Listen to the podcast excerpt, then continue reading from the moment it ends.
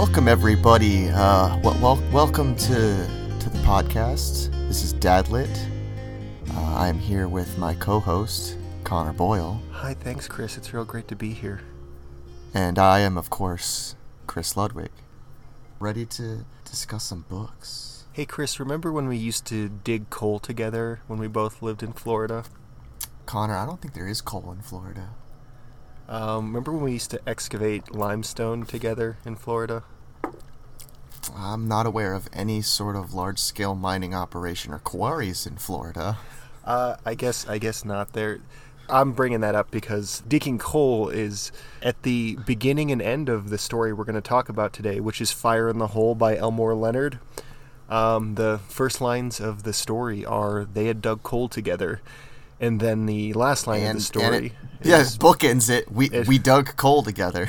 but in a very And, uh, different. I don't know. They never they never do state that that's in Florida. The, No, the- no, that's they're Ken- from Florida. They're from yeah, I was gonna say that's obviously where they did the coal is in Kentucky, which makes a lot more sense. Yeah. But there, yeah, there's a there's a quite a few uh, Florida landmarks mentioned in this book that was kind of interesting to hear. Uh, Yeah. they mentioned Okeechobee. I was like, oh yeah, just- was just out there last week.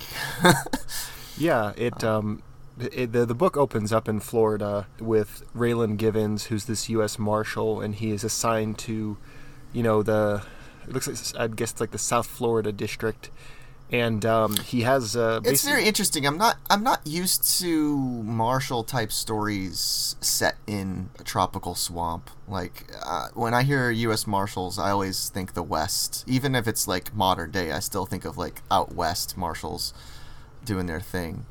But um, you know, marshals do uh, attend to the whole United States, so. It, it could be in other locations. I just never think of it until I, I encounter a story like this. I know what you mean because this is this is a somewhat contemporary story. It, it was first published in 2001. It was uh, I think it was an ebook, like an e-story, the first time it came out. But then it was uh, part of this collection when the women come out to dance in 2002. And the story is set in a like a modern world. It's not a it's not a you know. Um, early 20th century, late 19th century America, like a Western might be.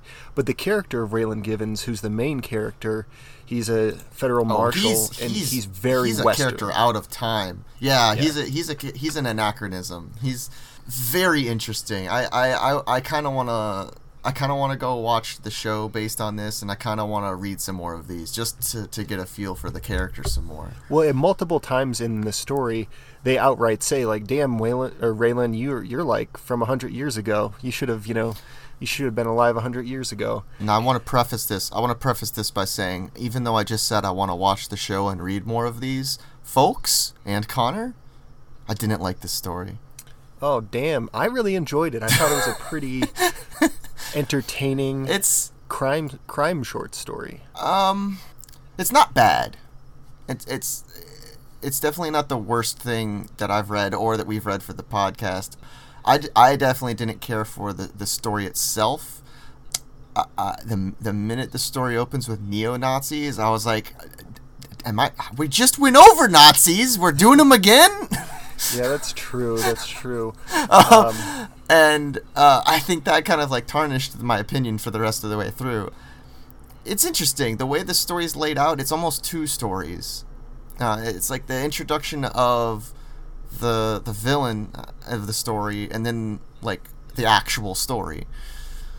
Yeah, that's true. So a lot of the story, a lot of the page count, I should just say, because it's not a long story. It's about like 56 pages, I think. But a lot of the page count Yeah, it's short. is this character Boyd Crowder, who is described as being a, a, a friend of Raylan's early on in their life, of him um, driving around Cincinnati, and uh, he he seems like he's about to kind of commit this terrorist attack, um, but he, what he which he does actually commit. Um, eh, but it's a little different than what they kind of set up, and he ends up blowing up this. It's outrageous church. too. They've got like they've got plenty of people in their crew, and he picks like the greenhorn to be their driver. It's kind of like a, a test. I felt like like we're gonna test this guy's gumption and see if he's got what it takes to be one of us. They kind of they Uh, kind of talk about that at one point. So maybe we should get into the synopsis to give this kind of information a little bit more context. as to like who All right, real quick characters are. synopsis. Here we go. Uh, classic. Uh, Chris describes the plot as short as possible. Neo Nazis are planning to blow up a federal building to get revenge for stupid reasons. They get a greenhorn to drive them around. They pop out this, the back of the car with a, a bazooka and blow up a building and say "Fire in the hole," which is what the title comes from. Roll credits. Um, no, and then that character goes on to go back to his headquarters where someone informs him that one of his loved ones is dead, uh, killed by a girlfriend. So then the, the story diverts to Raylan Givens' introduction, and he's brought onto this case to investigate this guy, and they meet up. He just straight up drives over and talks to the guy. They have a very cordial discussion. Raylan pokes around a little bit more and meets the girl that killed the person and is basically like, hey, he's gonna come for you. And then that happens, and the neo Nazis are like, hey, why don't we just kill this marshal? And why don't we lure him into a trap? Since you're friendly, like, you could just convince him to come out to this location and we could jump them. Isn't that like the best idea we've ever had? That sounds like a great idea that will not have any negative repercussions at all. And their trap does not go as planned. And then there's the best scene in the book, which is two people discussing over a dinner table how they're going to try to shoot each other. And then a girl shows up and interrupts it. And the main character is forced to draw. And I love that scene. Well, yeah, uh, yeah. I mean, I I wrote like two pages of notes of a synopsis, but I think that's like that's you covered pretty much all the stuff. I mean, there's some like smaller things that happen there, but There's definitely some specific scenes I would love to discuss. Well, let's start off with the first scene of the book because it, it kind of sets up the character of Raylan Givens as this legendary Western style lawman. So the book actually opens, and I think it's in South Beach at this fancy restaurant. And Raylan is talking to this gangster, and they're having a very kind of noirish conversation. Basically, Raylan has told this gangster, You have 24 hours to get out of town, or else I'm going to kill you. And uh, the guy's like, he doesn't leave. Raylan meets up with him and is like, "All right, time to go. You know, you got like 30 seconds to get going." And the guy says no. He looks like he's about to go for a gun, and Raylan uh, shoots him dead right there in this restaurant. And ultimately, it, it was a it was a good kill. I think in the, is the industry term. It, it was determined like, yeah, you know, he was Raylan. Raylan was within his rights to shoot this guy, but basically, his boss is like, Raylan we're we're getting you out of Florida. You know, you need to go somewhere else for a while. So you're from Kentucky. So go to Kentucky, work there for a little bit. So he get he gets sent to Eastern Kentucky, coal country, and that's how he sort of start. So he that's how he enters this other crime involving the white supremacists, which you know, as Chris pointed out, he happens to be an old friend of this white supremacist, who at the beginning of the book of, or of the story blows up this church, this black church, which actually is not. It's revealed. It's not really like a church. It's more of a front Mm-hmm. for marijuana, um, selling marijuana, and because of that, the guy who owns the church That's is kind right. of I've- reluctant to like pursue like um, criminal charges against Boyd Crowder because he saw Boyd Crowder. Yeah, when you're up. running when you're running- running a criminal venture, if some criminal does something against you, you can't just report it because it's gonna it's gonna bring the the law into your criminal venture. Yeah, precisely. And yeah, you don't need that. You don't need people.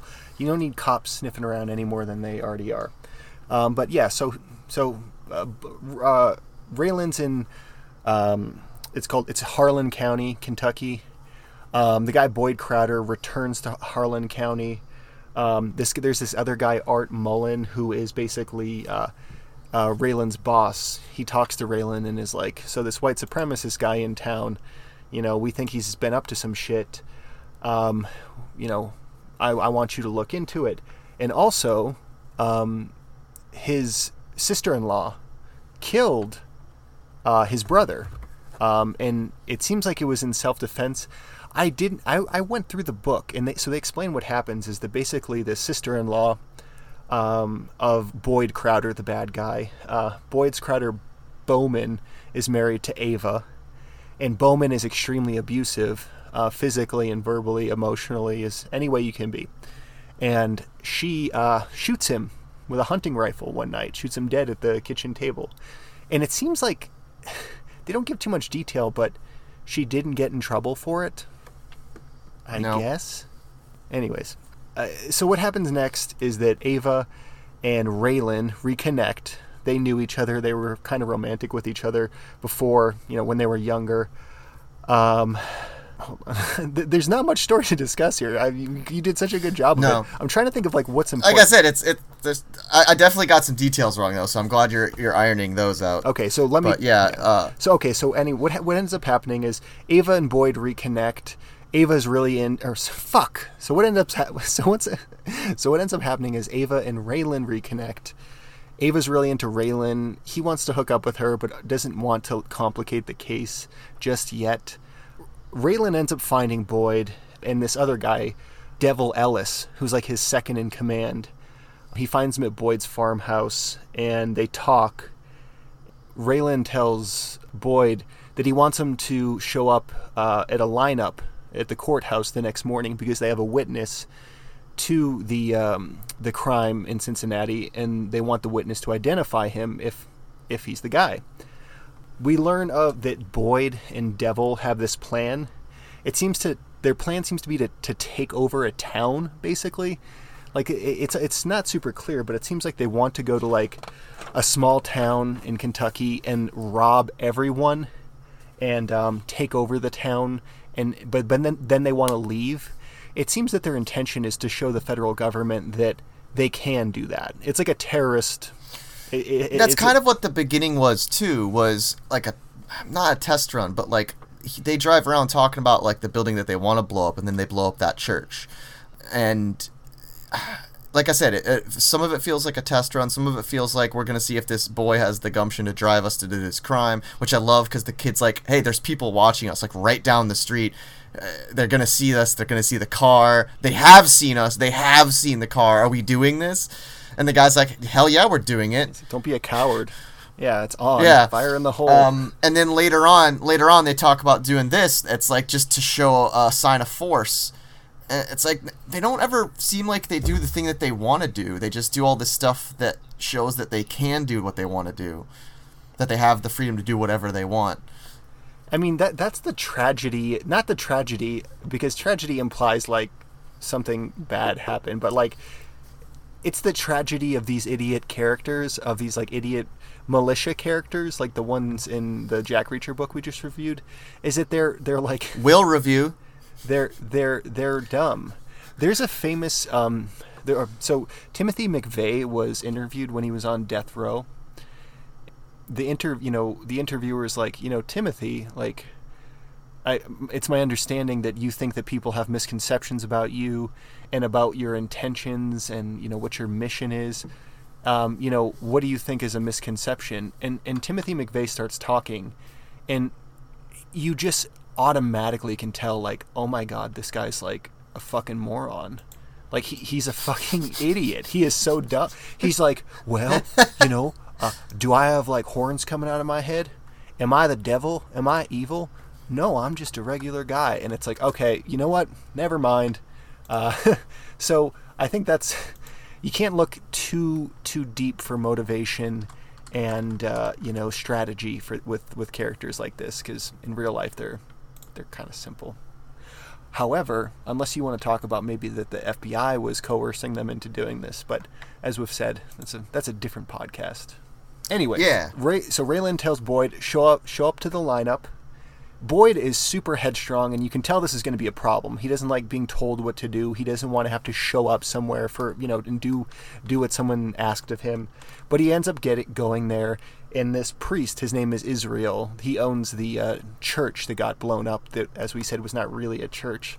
Um, and he, but he decides not to ID Boyd. And the guy Devil Ellis basically explains to Raylan like, "Hey, we know that guy. He knows us. We're both criminals. You know, he does his thing, we do our thing. He's not going to roll over on us because that's only going to cause him more trouble." So it seems like Boyd has basically gotten away with this crime. And I think what's important is that at this point, Raylan has done as much as he can to resolve this thing, above board and professionally and within the traditional boundaries of the law and his profession. So after this, his hands are kind of tied, but he's also the kind of guy who doesn't let his hands get tied. So here's what in, what I have in my notes is Ava keeps trying to fuck Raylan. I, th- I, I think they do. I don't know Yep. if they do or don't sleep together uh, in the book, but she does like a striptease uh, striptease for him uh, while listening to Shania Twain's. Uh, I think it's "I Feel Like a Woman." Boyd, they decide that they're going to kill Raylan. Boyd creates this distraction where he has some of his minions open fire on these other U.S. Marshals, um, and so he can get Raylan alone. And him and Raylan meet up. Uh, Raylan goes to Boyd's house. Actually, I think it might be Ava's house they end up at. And Raylan has managed to take a shotgun off of one of the minions on the way over there. He walks into the house with the shotgun, and uh, Boyd already has a gun on him as he enters the door, and he tells Ava, who he's got as a hostage there, he tells her, "Hey, uh, why don't you uh, take that shotgun off of him and hold on to it for me?" And they sit down, they have a conversation, and Boyd says, "You know, Raylan, I heard this story about Raylan Givens, the legendary lawman, who was in Miami. And is it true that you told the guy that he had 24 hours to to get out of town, or else you'd shoot him?" And he's like, "Yeah, that's true." And he's like, "And you shot him?" And he's like, "Yeah, that's it." And you did it? Yeah, and actually, this what what I just described happens earlier. He gives him that ultimatum earlier in the story, um, and says, "You have 24 hours to get out of town." When they meet up, he's like, "24 hours is up," um, and actually, it's not up because Raylan is like, I-, "I thought you said 24 hours. It hasn't been 24 hours," and he's like, "Oh, whatever, you know." It's been 18 hours, but if you don't leave in 18 hours, you're not leaving in 24 hours. So they sit down, very tense. There's going to be a there's a standoff. And what do you know, Ava, who you kind of have forgotten about at this point, she shows right, I want to read this part. I want to read this part because I love it. It's it, it's really what turned the story around for me for me having anything good to say about it. Ava had the shotgun pointed at him, stock under her arm, finger on the trigger. She said to Boyd, "You want to hear my story? How I shot Bowman? He never sat on the the end. He he liked the long side of the table so he could spread out, rest his elbows when he was eating fried chicken or corn on the cob." You want to know what Bowman said when he looked up, like you did, and saw me with his deer rifle? Boyd said, Honey, you only shoot people when they're having their supper? He looked at Raylan for appreciation and got a deadpan stare. Bowman's mouth was full of sweet potato, Ava said. I watched him shovel it in as I come out from the kitchen with the rifle. He said, The hell you doing with that? Boyd said, Honey, put it down, would you please? He picked up a paper napkin and began wiping his hands. Raylan took one and stuck it in his shirt. He kept his hand there, the right hand, smoothing the napkin, the hand that would slide down the lapel of his suit coat, sweep it open, and in the same motion cover the walnut grip of his gun and pull it high to clear the six and a half inch barrel. He saw himself doing it, and saw himself in the Cadillac with the shotgun blowing a hole in the windshield and tried to remember if he'd racked the pump after, because he sure didn't hear Ava rack it. She was telling Boyd, and you know what I said to Bowman? I said, I'm gonna shoot you, you dummy. Raylan saw her jerk the shotgun to her cheek, saw Boyd bringing up the Colt, putting it on her, and had no choice. Raylan pulled and shot Boyd dead center, the force of it punching him out of his chair as Ava, in her party dress, fired the shotgun, and a 12 gauge pattern ripped into the bare wall. It told Raylan he must have racked it. That's such a a great conclusion to uh, the character of Boyd, really, and uh, I just love those. I've I've written scenes like that where there's there's a thought process going on in your head or in the character's head while an entire scene is playing out before them, and I love that him him planning out what he's about to do and then going, oh shit, can she even shoot him? Did I rack it? Is there a, is there a round in it? Is is she about to get killed? Now I have to draw. And I think what's what's cool about that too is Elmore Leonard sets it up earlier on in the book. That shotgun is uh, first introduced by this character Dewey Crow, who's one of the henchmen, and he Is he the one with the alligator necklace? yeah he's from I think he's from Florida Yeah. and he Yeah. he he gets into like a fight with Raylan and Raylan makes a point to like he observes that he has a shotgun but he hasn't uh, racked you know uh, a shell into it so that's kind of set up so so that that thought occurs to him again and I thought that was good it kind of it, it made it work it made it seem like more of a made it seem more clever, you know, because it, because that first incident prefigures, you know, this the way the book the way the book is going to end and the way the shootout's going to go down. I want to read this one part. So Boyd gives the same uh, offer to Raylan that he gave to that gangster at the beginning of the book. He tells him you have 24 hours to get out of town, and I just really like the way this is written. This is, has a very kind of like noir punch to it. Okay, so it starts off with Boyd. Last night, this marshal's telling me how one time you gave this fella 24 hours to get out of town or you'd shoot him on sight. Is that true? Was a gangster I saw shoot an unarmed man, Raylan said. I didn't feel he deserved any special favors. I gave him the option, and he turned it down. Well, all the trouble you're causing me, Boyd said. I thought I'd make you the same offer. Get out of Harlan County by tomorrow noon, or I'll come looking for you. That sound fair? Raylan said to him. Now you're talking. Yeah, He's- and I love once again the the stupid balls on this guy. Raylan just came to talk to him. There weren't even like like it doesn't seem like they are pursuing hardcore pursuing the investigation. The other dude isn't going to prosecute. Like uh, it's literally just hey, your old friend who happens to be the law has come to talk to you, and he escalates it from a non-problem probably that he could have gotten away with to okay i'm gonna threaten the law and put flame to the to the accelerant he turns it up to 11, you could say. Um, yeah which I just love that about this story. How I would describe this and how it relates to Dadlit is this is sort of a it's a western that's not a western that is a western in the sense that it, Yep. it is self-aware that the character of Raylan Givens is unrealistic. As I've said at several points in the story, they say, Raylan, you know, you should have been a marshal like a hundred years ago. But he's not a marshal 100 years ago. He's a marshal now. So there is that anachronistic I, I love his I, I love both his personal code and how he uses it as an intimidation tactic of the I don't draw my gun unless I'm going to kill someone. Yeah, he Like he's not going to draw his gun and hold it. Like he's not going to draw his gun and hold it on someone to threaten them. He just keeps it in his holster and he explains to them. He goes, "You see this? You know, this is meant to kill. I don't draw it unless I intend to kill. I'm not going to draw it and hurt you. I'm not going to draw it and wing you. I'm going to draw it and kill you. So don't make me draw this." And it's enough to like talk himself out of a situation. It's really great. yeah, he he it definitely has that old western lawman, that code, that that firmness, that, you know, stiffness of of spine, that firm resolve. But the story itself, it's told like a western. You know, it, it starts off with a showdown. It starts off with basically like a duel between Raylan and this guy, and it ends the same way. So it is sort of like it's it's, one a modern western and, and it's a it's one part western, one part neo noir. yes yeah it's like a it's a contemporary crime story, but it is sort of structured a bit like a western. Um, it it has that the, the the ultimatums, the timeline, and you know basically uh, it ends like with a duel, like good good bad and the ugly, and like a lot of westerns do.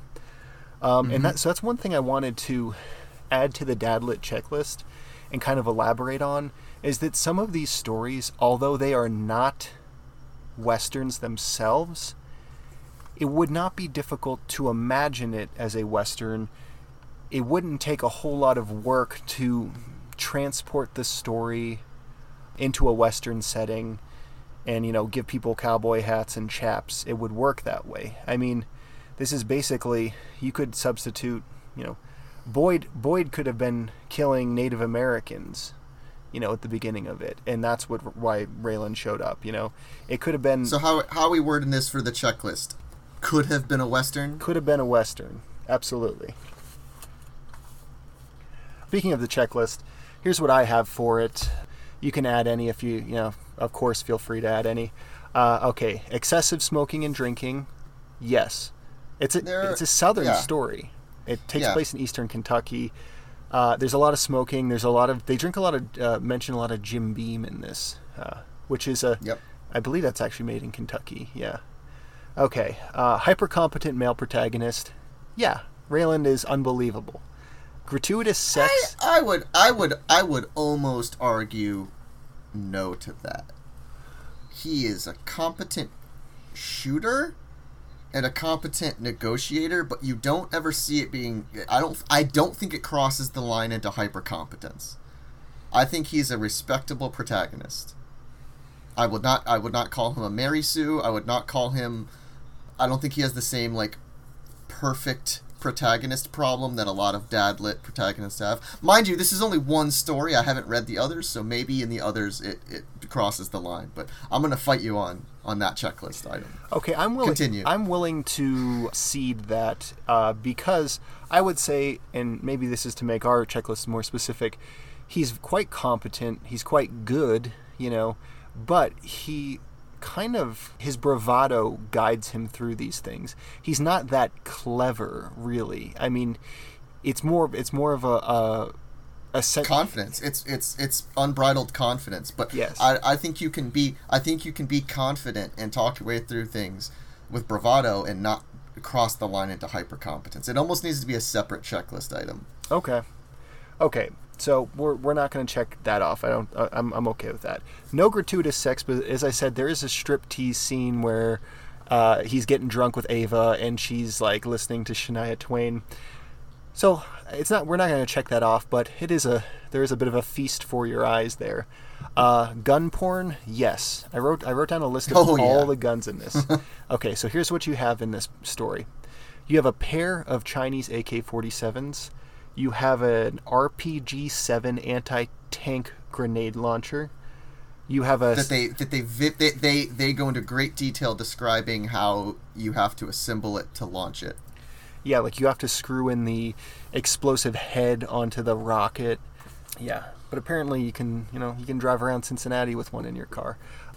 Okay, you've got a Smith and Wesson 45 six shooter. That's Raylan's uh, sidearm. You have a Winchester hunting rifle. That's the gun Ava uses to shoot her abusive husband, who is uh, Boyd's brother. You got a shotgun that gets passed around quite a bit. You have a bunch of deer rifles. Um, when Boyd sets up the distraction where he has his kind of idiot minions shoot at the marshals, they're use, using deer rifles. Uh, you have two Beretta 9mm handguns, and you have an Army Colt 45, which is Boyd's gun. So you have a Smith & Wesson 45 six shooter versus an Army Colt 45. That, those are the uh, good guys and the bad guys' guns. It's a good list. Solid. I do like I, I and for a dad lit, ch- you know, as a subsection of the gun porn item, I do think this gets extra points because the RPG is so central to the story. It is like a big part, you know, like he they as you said they go into a lot of description of it and it is integral to the plot. It's also what identif- it's it's what identifies him is he jumps out and says fire in the hole and later on they talk about uh, yeah this guy blew up this church uh, and you know he he said you know fire in the hole and they discuss he's like oh I used to know a guy that would say that a bunch and it's, it's kind of what gives it away Yes, yeah. Th- there is. I do. I did want to talk about the relationship between Raylan and Boyd, and I did. I do want to get back to what I mentioned about the uh, first line and the last line, and I'll read them so we we can know exactly what we're talking. About. Did you about. finish was that was that it for the checklist or was there more That's all I had for the checklist.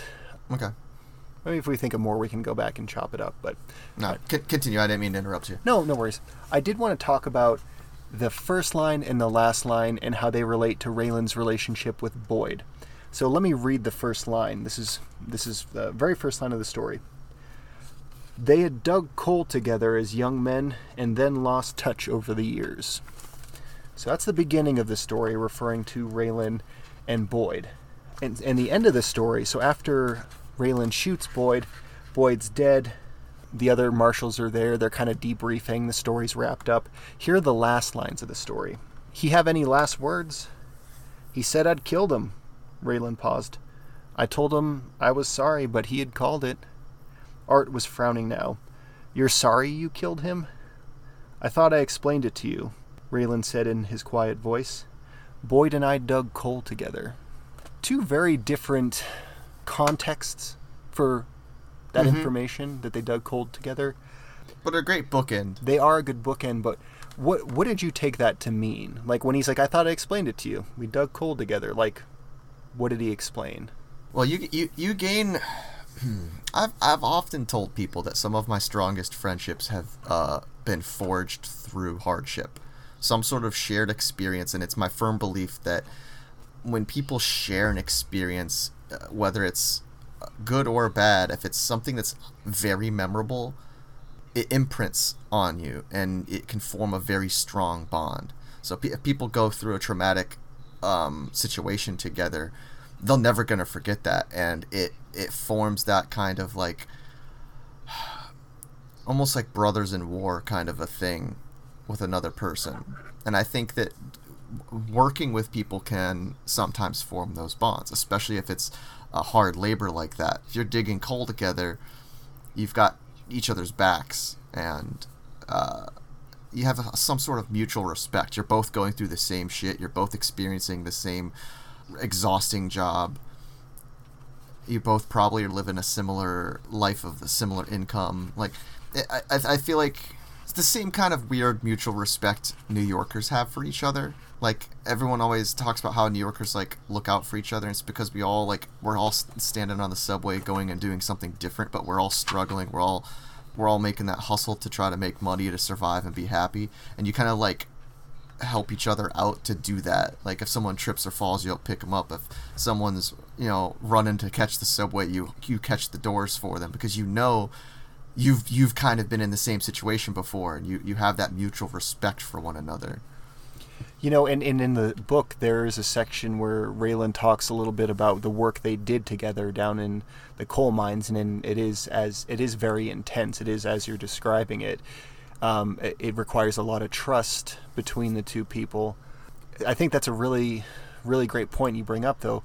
It, it, it, you know, to elaborate it on elaborate on it a little bit, I'd say that yeah, it's they have a mutual respect for each other. He says, you know, we dug coal together. It might might also mean like yeah, we went through hell together. We dug coal together. Like he gets it. You know, you're responsible for your actions. Like, you know, we live in a world of consequences. He he knows it's fair.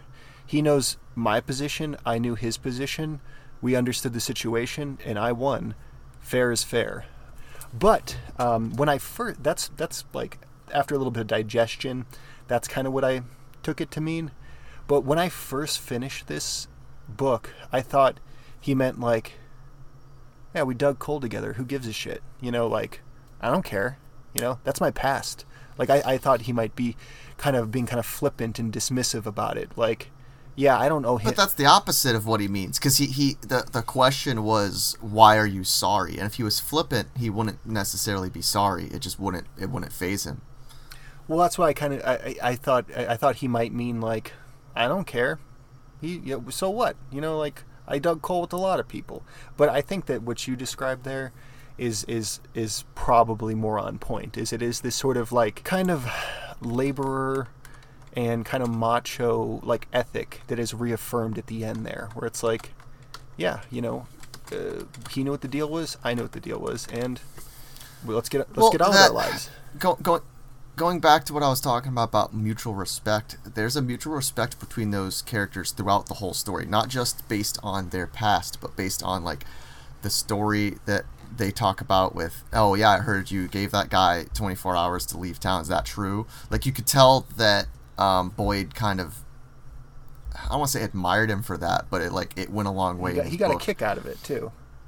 Yeah, yeah, yeah, and and so like there's this exchange of Uh, of strange respect for each other, and when when Boyd straight up pulls that and spins it around on him, and he says, you know, now you're talking, like you can tell that Raylan wasn't expecting him to have that much confidence, which once again is a, a strange form of respect, like even though this guy's doing the stupidest thing and threatening his life, uh, Raylan can still kind of sit back and smile and be like, "Wow, okay, Yeah, they're you, you've got some balls on you." yeah. He, he's amused. They're amused by each other. They're both they're both in their own regards. You know, it, it's it's weird because Raylan is this old old style, as you said, it's anachronistic character, and Boyd is this. He has that old west quality to himself as well, but he's he's kind of has that outlaw quality. Yet, as an outlaw, he is like more kind of modern in the fact that he's like a white supremacist militia terrorist. Which is not to say that there weren't plenty of white supremacists around in the West. I just mean that he's kind of rebelling against what he sees as like the tide in America. He's trying to preserve. Uh, he he's a reactionary. He's trying to to get back what he thinks is like this pure America. And at one point in the book, he you know Raylan's talking to him, and he's like, "Do you believe all that bullshit about like you know?" the Federal Reserve and Jewish people and banks and all this crazy conspiracy stuff. And Boyd basically says, "Listen, all I know is that in 10 years, uh, he uses he uses a little bit more uh, coarse language, but what he says is, all I know is in 10 years." There's going to be a lot of mixed race people walking around in this country, and I don't think that's a good thing. So, like, that's like his sort of like baseline approach to all these things. So they, they well, yes, because to jump back to my original point, he's a neo-Nazi. Well, they both have they both have difficult relationships with like the present. You know, Raylan would prefer probably living in the West where it's like, well, I shot the guy. You know, that is what it is. Yeah, it's simple. Because at the beginning, when he shoots that gangster across the table, there's like a, a hearing where he has to justify why he did that, and he's like, listen, let's not you know get into a big thing about this. Here's what I did. You know, I don't need an attorney to, to speak for me. It was fair. Fair's fair. He's dead. That's what it is. So he has that, you know, you could tell he'd prefer to be in the West. And then, you know, Boyd himself seems to, to be displeased with contemporary society, but for very, very, very different reasons. mm-hmm. Dadlit will be right back after a word from our sponsor. The situation feels very familiar. In fact, I know what you're thinking. Did he fire 17 shots or 16? I think I may have lost track myself. So I suppose there's only one question you should be asking yourself. But do I feel lucky? Why wasn't I watching the other hand? Justified. Season premiere Wednesday at 10, only on FX. And now, back to our show. I don't. I'm looking through my notes here, and I don't have a whole lot more to talk about. No, there's not much really more to discuss. It's a short, short, short story. So, um, Chris, are you ready to cast off? I, I feel like there should be music when you say that. But yeah, yes, I'm ready. Okay, so we should note that there is that TV show Justified. The first season um, is based on this short story, Fire in the Hole. Um, let me. The whole first season? Yeah, yeah. I think I. I so I don't know. Wow. If it go, I don't know if it goes into the second season. I haven't watched any of it. I, I, I, I, I, I thought it was just the first episode. Wow, I'm, I'm interested how they could stretch this into a whole season of television. How many episodes is that? Um, so the first season is 13 episodes, and it looks like they. This does not. This does not feel like enough for 13 episodes. We just cleared it in like less than an hour.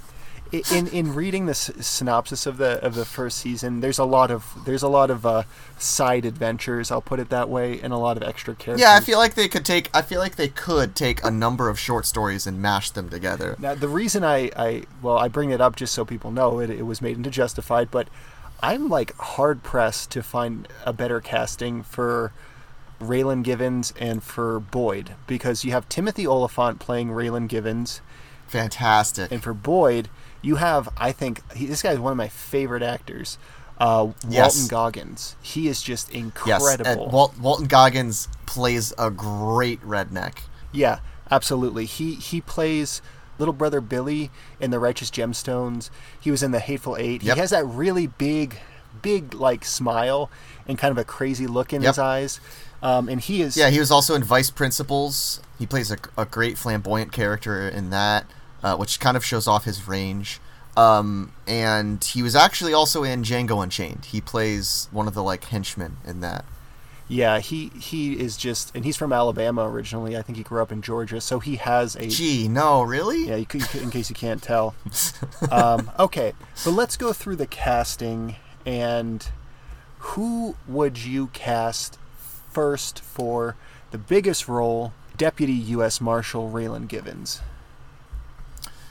I went with Wyatt Russell, Kurt Russell's kid. He's got a, a couple of the same mannerisms and, and look as Kurt Russell. He's a little bit bigger built, which I think would be fine for this role as a uh, as a, a marshal. Uh, he can still kind of pull off the like cowboyish look and kind of like a country boy kind of vibe, and still be kind of severe. And I think that would be great for like the quiet type hero that uh, Raylan kind of plays most of the time. Okay, I like that. Uh, a, a younger actor who, you know, could play it throughout a franchise about this. Um, and I, I like Yeah. that they have a relationship to Kurt uh, Kurt Russell. Yeah, he kind of looks like Kurt Russell too, which helps. Like I would, if, if we were gonna put it in another age, Kurt Russell would be a shoo in. Okay. Hold on. I have to look up someone. We're going to have to edit this out because I was not sure who I was going to pick and I never settled on someone. So give me a second. Ah, I've been there, done that. And no, we're not gonna edit it out. We're gonna leave it in, be awkward. No, I'm kidding. We're gonna edit it out. Okay. I love all the times in podcasts where someone be like, edit this out, and then they leave that whole thing in. Okay, so like I said, uh, I thought Timothy Olyphant was perfect for it, and I want, I if I had to cast it, I would pick him. But if I was forced to find someone else, I would say Jeremy Renner to play um, Raylan Givens. He has That's not bad. He has he, a sense of humor, and I think there's a sense of humor to this character, in the sense that they acknowledge how swaggering he is. You know, he's he's sort of over the top, and uh, Jeremy Renner seems like he can laugh at himself, and he can do that quite well. Yeah, and he can also play a serious kind of character. Yeah, that would work. Okay, next one up is Boyd Crowder, who's played by Walton Goggins in the show. Who would you cast if you had to cast this uh, role? it's hard to top. It's it's hard. I I thought long and hard throughout the whole thing of like listening to it and this whole like week leading up to this, and I think I'm gonna go with. He's a kind of a character actor, and I don't really.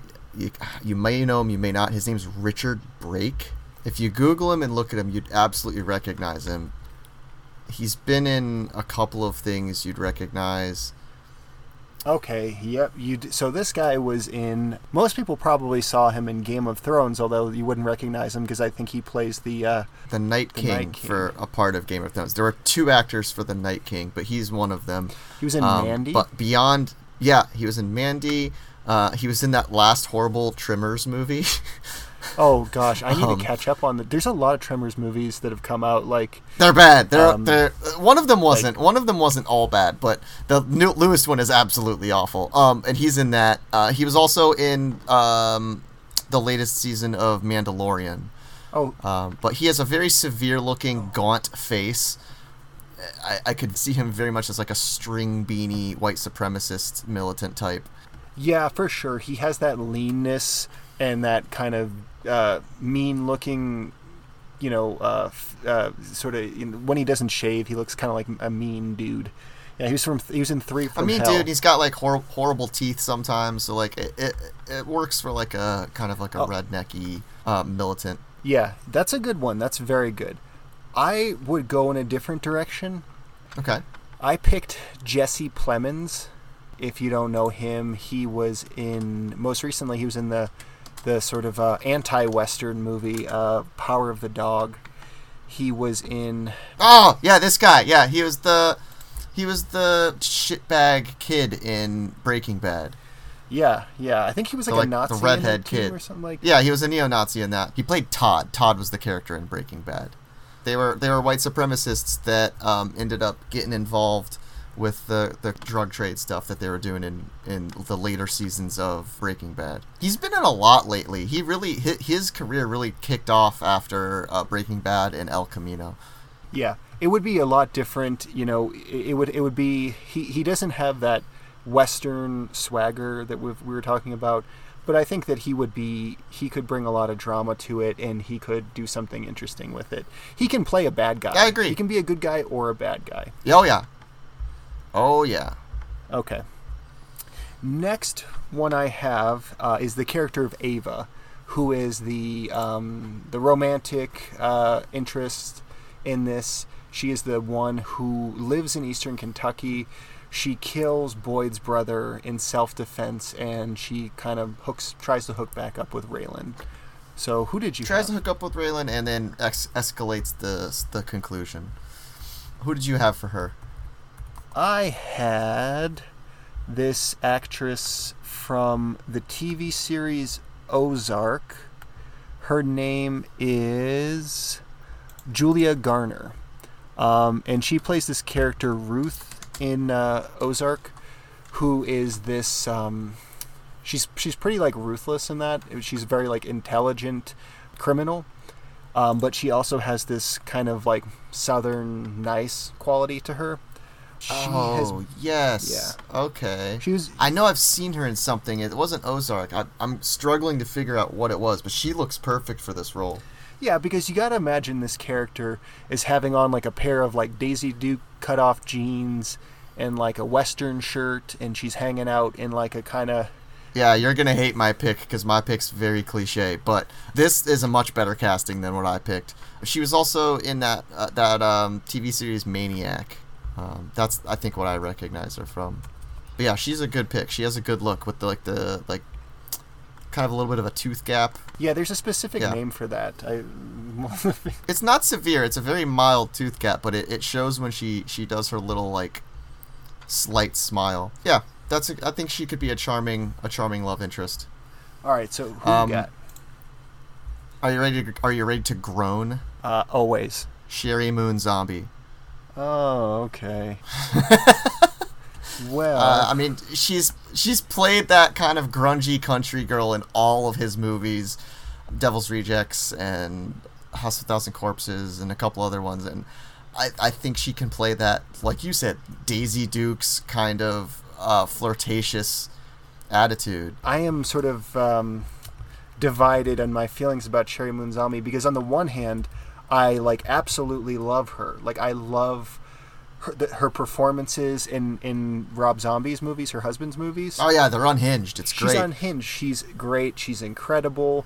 But I also kind of at times um, am like I don't know like uh, I, maybe I, I have what I, I like I like her I don't love all of Rob Zombie's movies so I have some kind of feelings that that is yeah. and also he yeah, Yeah, he, I- he's making a Munsters movie that's coming out um, Yeah, I don't know how to feel about that. I really don't know how to feel about that. and she's playing Lily Munster which Interesting. I, I mean, I really have no idea what like the vibe of this movie is going to be because The Munsters is a fucking TV show from like the 1960s. It's like It was also it was also goofy and heartfelt. Like there were always like really nice messages in every episode of the Munsters.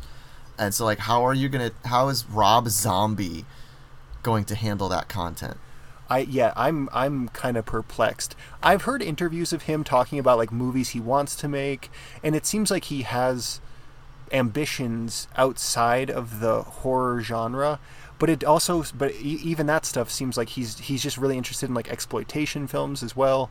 But but I'm like, so but how are you going? Yeah, Yeah. it's just it's kind of confusing. What is the Munsters going to be like? Um, but that's a pretty good casting for Ava. It would work. She could be kind of Like I said, it's cliche. It's it's literally the type of role she's been in other things. Uh, just in this situation, she'd be less, uh, maybe not less predatory. I was gonna say less predatory, but she does kill or c- does kill one person straight up and tries to kill another. So uh, it is basically the same character, just less malicious and sadistic, I guess. Okay, so the the last person I had on my list, there, I mean, there's multiple characters in this, but Um, I, I was just thinking of casting, you know, a few central characters. There's Marshal Art Mullen, who is Yep, that's the other person I cast. He's basically um, Raylan's superior, but he gives Raylan a lot of latitude. He kind of lets Raylan do what he wants, but he does seem to be calling the shots a little bit higher up. So for this role, I had this actor. His name is Colin Salmon, um, and his last name is spelled like like Salmon? salmon, like a nice, you know, a nice fillet of salmon. Carl with a K or with a C? Colin with a C. Oh, Colin. I heard Carl for some reason. and he was um, in the movie Resident Evil, the first one. He played the uh, the sort of like platoon commander. Um, he was he was also in some of the James Bond movies. Um, Oh yeah, yeah, this guy. Yeah, he's the. Uh, we we went with we went for the same vibe in our castings of this character, and I love it. Um, yeah, he's uh, he's in the Pierce Brosnan James Bond movies as the like second in command to M, who was who was always kind of like standing by to carry out M's orders. yeah. Okay, so who did you have? I don't remember that. I don't remember that character's name, but yeah, he's a good casting for that. I went with Taye Diggs. Oh, that's cool. That that works. It's literally the same vibe. Um, and I have a very specific reason for picking Taye Diggs in that he's the one that read the audiobook. Uh, oh wow. Yeah. How was so? Yeah. How was he as an audiobook narrator? uh, very weird. Um, he was fine. Some of his accents were a little odd, but um, it was fine. Okay. That that, that does, I, I, I like a- his when, when when I was when I when I was reading it though, uh, or listening to it rather, I definitely got like a vibe of like, ah, yeah, he could be art. Okay, well, I, I don't know. I, as I said, I feel like Justified is cast perfect as it is. Um, even though I bar- I've only watched like one episode, but uh, I mean Timothy Olyphant. Uh, I, I it's interesting to see how he has evolved as an actor and is taking on more Western roles. Like I remember, Yeah, because he took on the marshal role in Mandalorian, and he owns that role. Like, I love that character. yeah, yeah. He's also in the movie Once Upon a Time in Hollywood. He plays an actor Yep. who plays like a Western uh, or plays a cowboy. Um, Yep. yeah. Very clean cut in that. It looked good. Yes, yeah, and I remember seeing him like in the '90s or in the 2000s when he was not as popular, but he he's kind of. It's interesting to see actors who've who have taken off. He was in, um, he's in one of my favorite horror movies that's under discussed and maybe under loved called uh, The Crazies. He's really good, and yeah, that that's a really good movie. And, and it's also kind of a similar kind of cowboy role. Um, and then he's also a villain in one of the Die Hard movies. oh yeah, he's in the movie Dreamcatcher as well. He plays, I think his character's name's Pete, and he's it's kind of a weird role for him. He's like an alcoholic. Yeah, I've never seen guy. that. Yeah, the Dreamcatcher is one of Stephen King's more inter- uh, it's an interesting work. He wrote the book when he was um, recovering from a really bad accident. He was hit by a van when he was out walking, and he's he, Is that the one where he thought it was one of his characters trying to kill him? I don't know. I didn't. Um, Is that that story? I know. I know. There's a whole story where Stephen King was convinced that he had to finish the Dark Tower series because his characters were unhappy and trying to kill him in real life. And so, spoilers for anyone that wants to read the Dark Tower series. Don't listen to this next thing I say. But he he wrote the Dark Tower series into a time loop to capture all of his characters, so they couldn't escape the story and kill him. Are you happy, Chris? You ruined the Dark Tower for everyone. Only the people that listened. I told them not to listen. All right, so let's talk about uh, this book as Dad lit. Now, you said you didn't like it. I, what don't you like about this book? It's not a book. It's a I was pretty. story. Un- I was fairly unmoved by it until that last part that I read out loud. I, th- I, I felt it was fine. Raylan Givens is kind of bland, but like I said, it's just like a cowboy. Yeah, like that most cowboy protagonists are kind of bland. I Yeah, I didn't care for. I didn't care for how much time they spent on Boyd in the beginning for something that was ultimately not that important. It is the the setup for why he's in trouble with the law and why he's being pursued by a marshal, but I feel like that could have happened a lot quicker.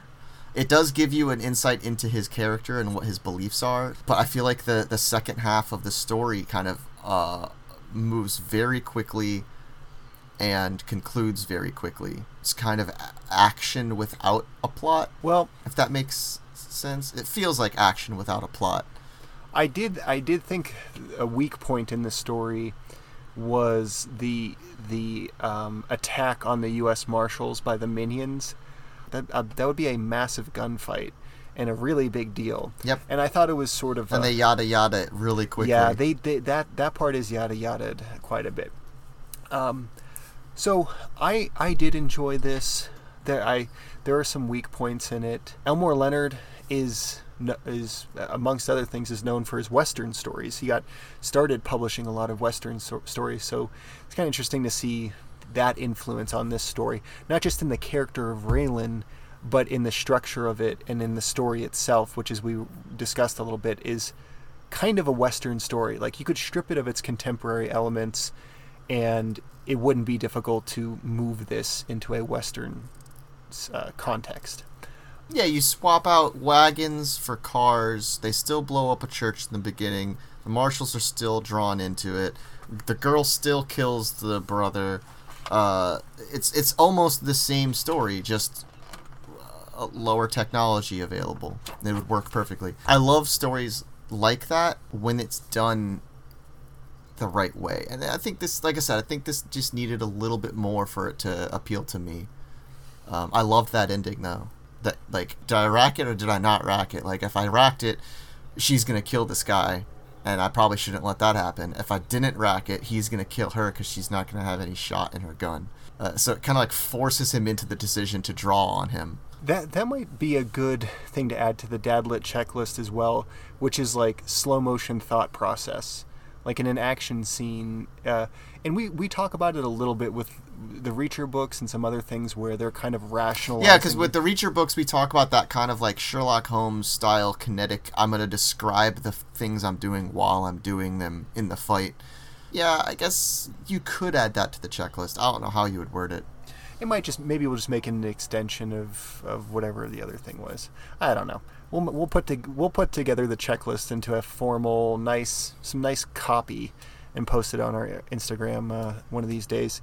Um, I thought it was good. I enjoyed it as a story, as a piece of dad lit.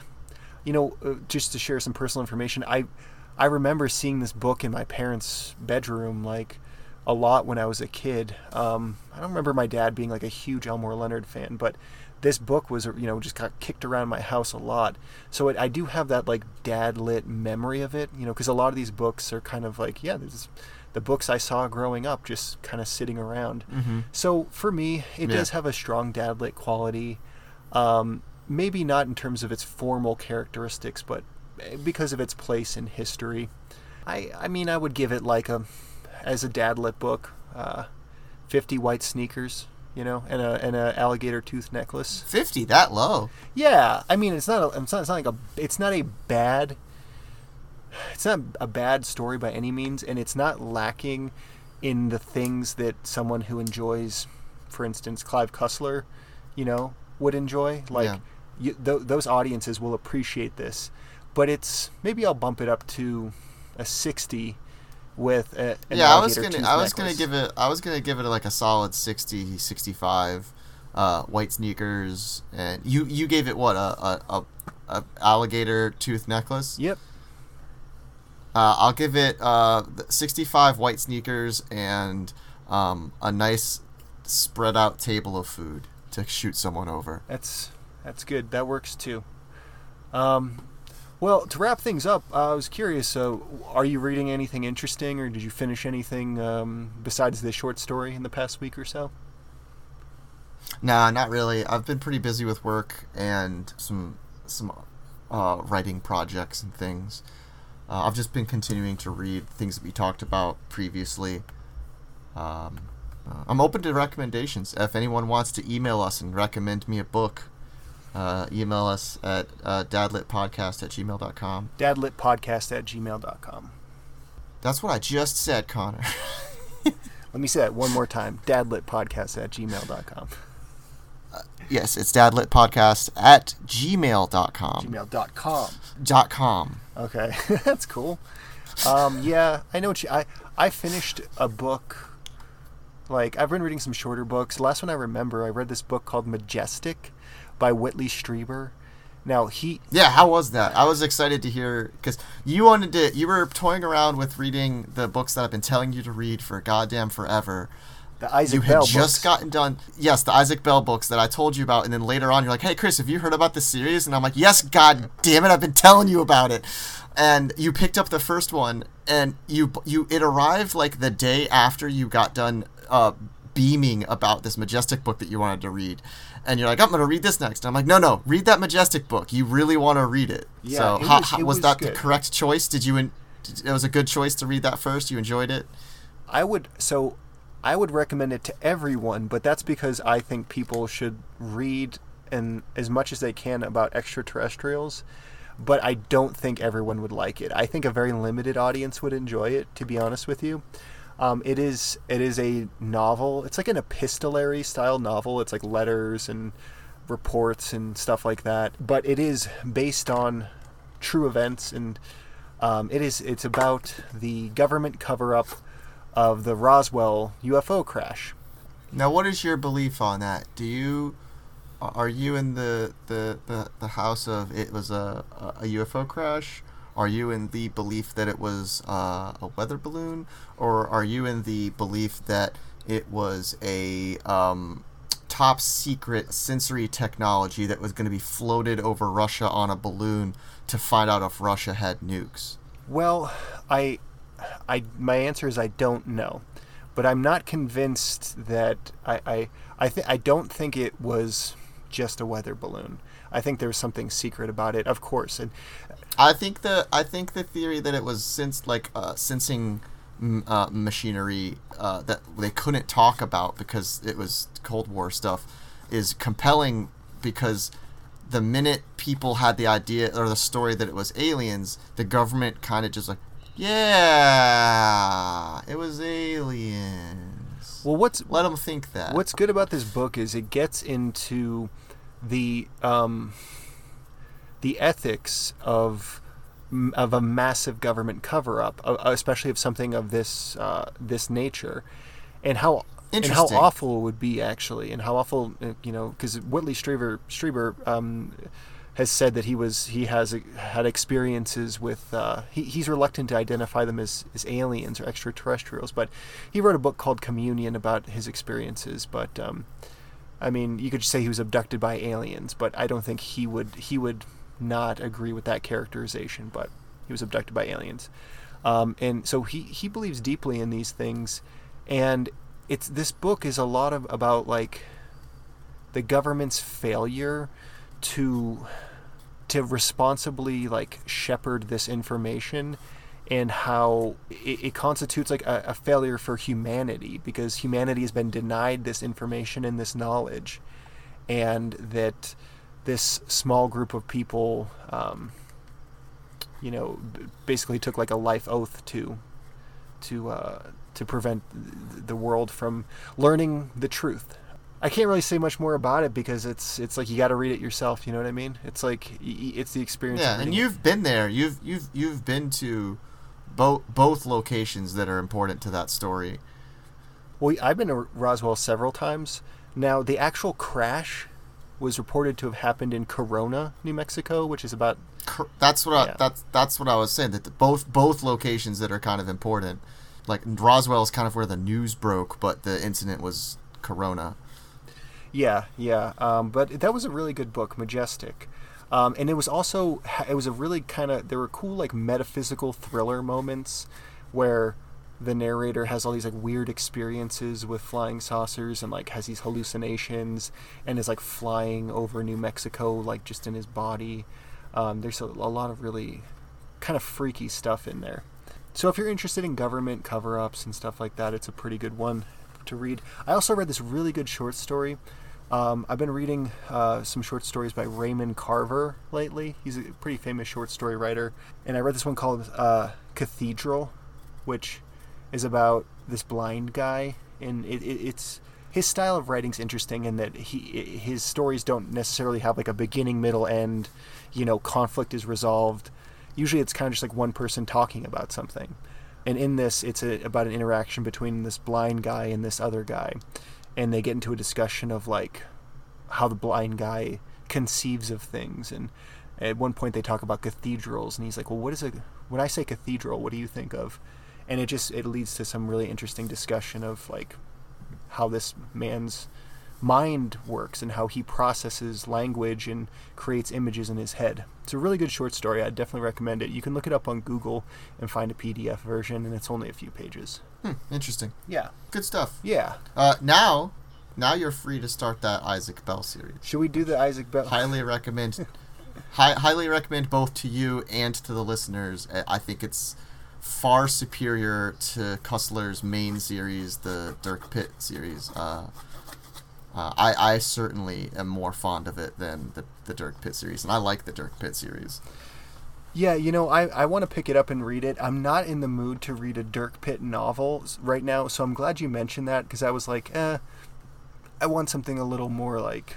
Yeah, it's it's very different. So for for those that aren't familiar with it, so like the the the mainline books that Clive Cussler writes take place in the modern day about like a a, a like a government sanctioned corporation that is, are like treasure hunters. They'll like go and find treasure and put them in museums.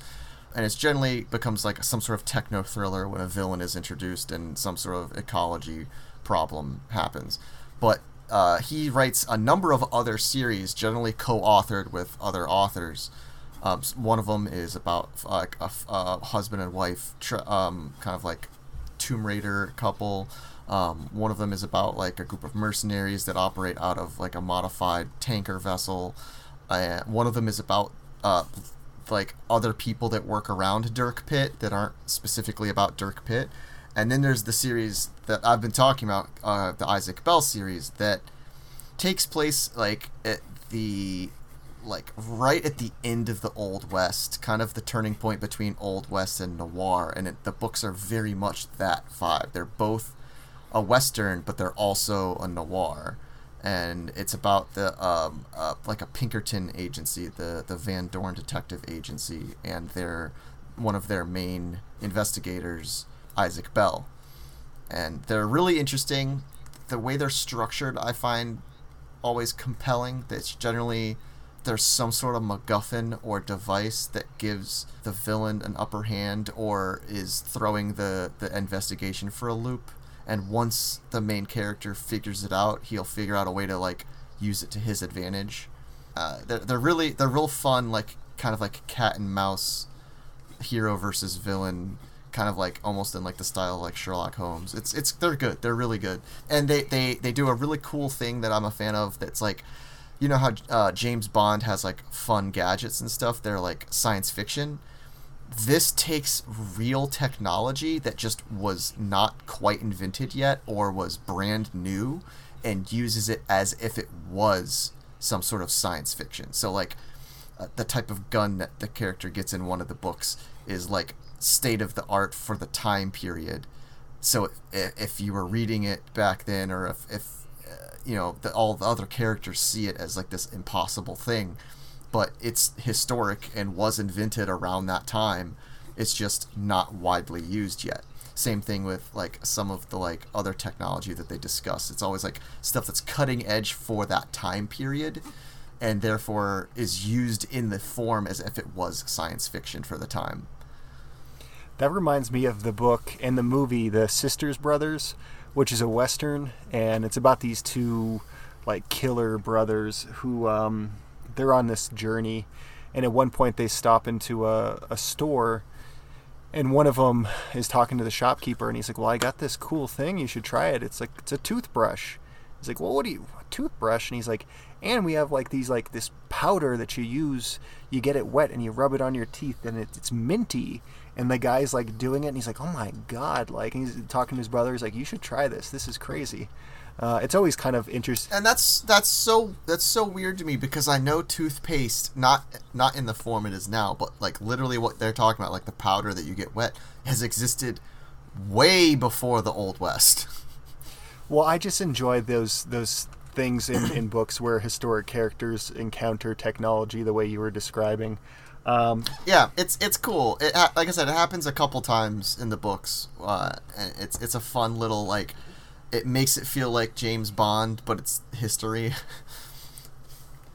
well, maybe I'll read that next. Who knows? Um, well, we also do have uh, the next big book that we want to discuss. We might do uh, another short story beforehand, but we want to do uh, a Tom Clancy novel next. So Yeah. we do need to finalize which which one we're gonna do and uh, announce it on the social medias. you want to just do it now? Want to just figure out what we're doing? let's have people email us their their recommendations, or you can put a post up on the Instagram of uh, like a, like a vote, and have people recommend Tom Clancy novels they think we should read. That's a good idea. Yeah, yeah, yeah. All right. Well, thanks for joining us for Dad Lit. We hope you uh, found something interesting about our discussion of Fire in the Hole by Elmore Leonard. Uh, we hope to discuss some more short stories in the future. Thanks for listening.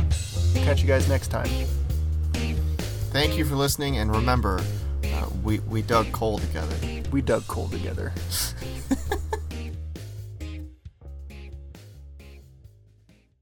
Me pull this up in the book, actually. Edit this out. What Actually- you want me to edit this out? Get out of here. Just don't ask questions.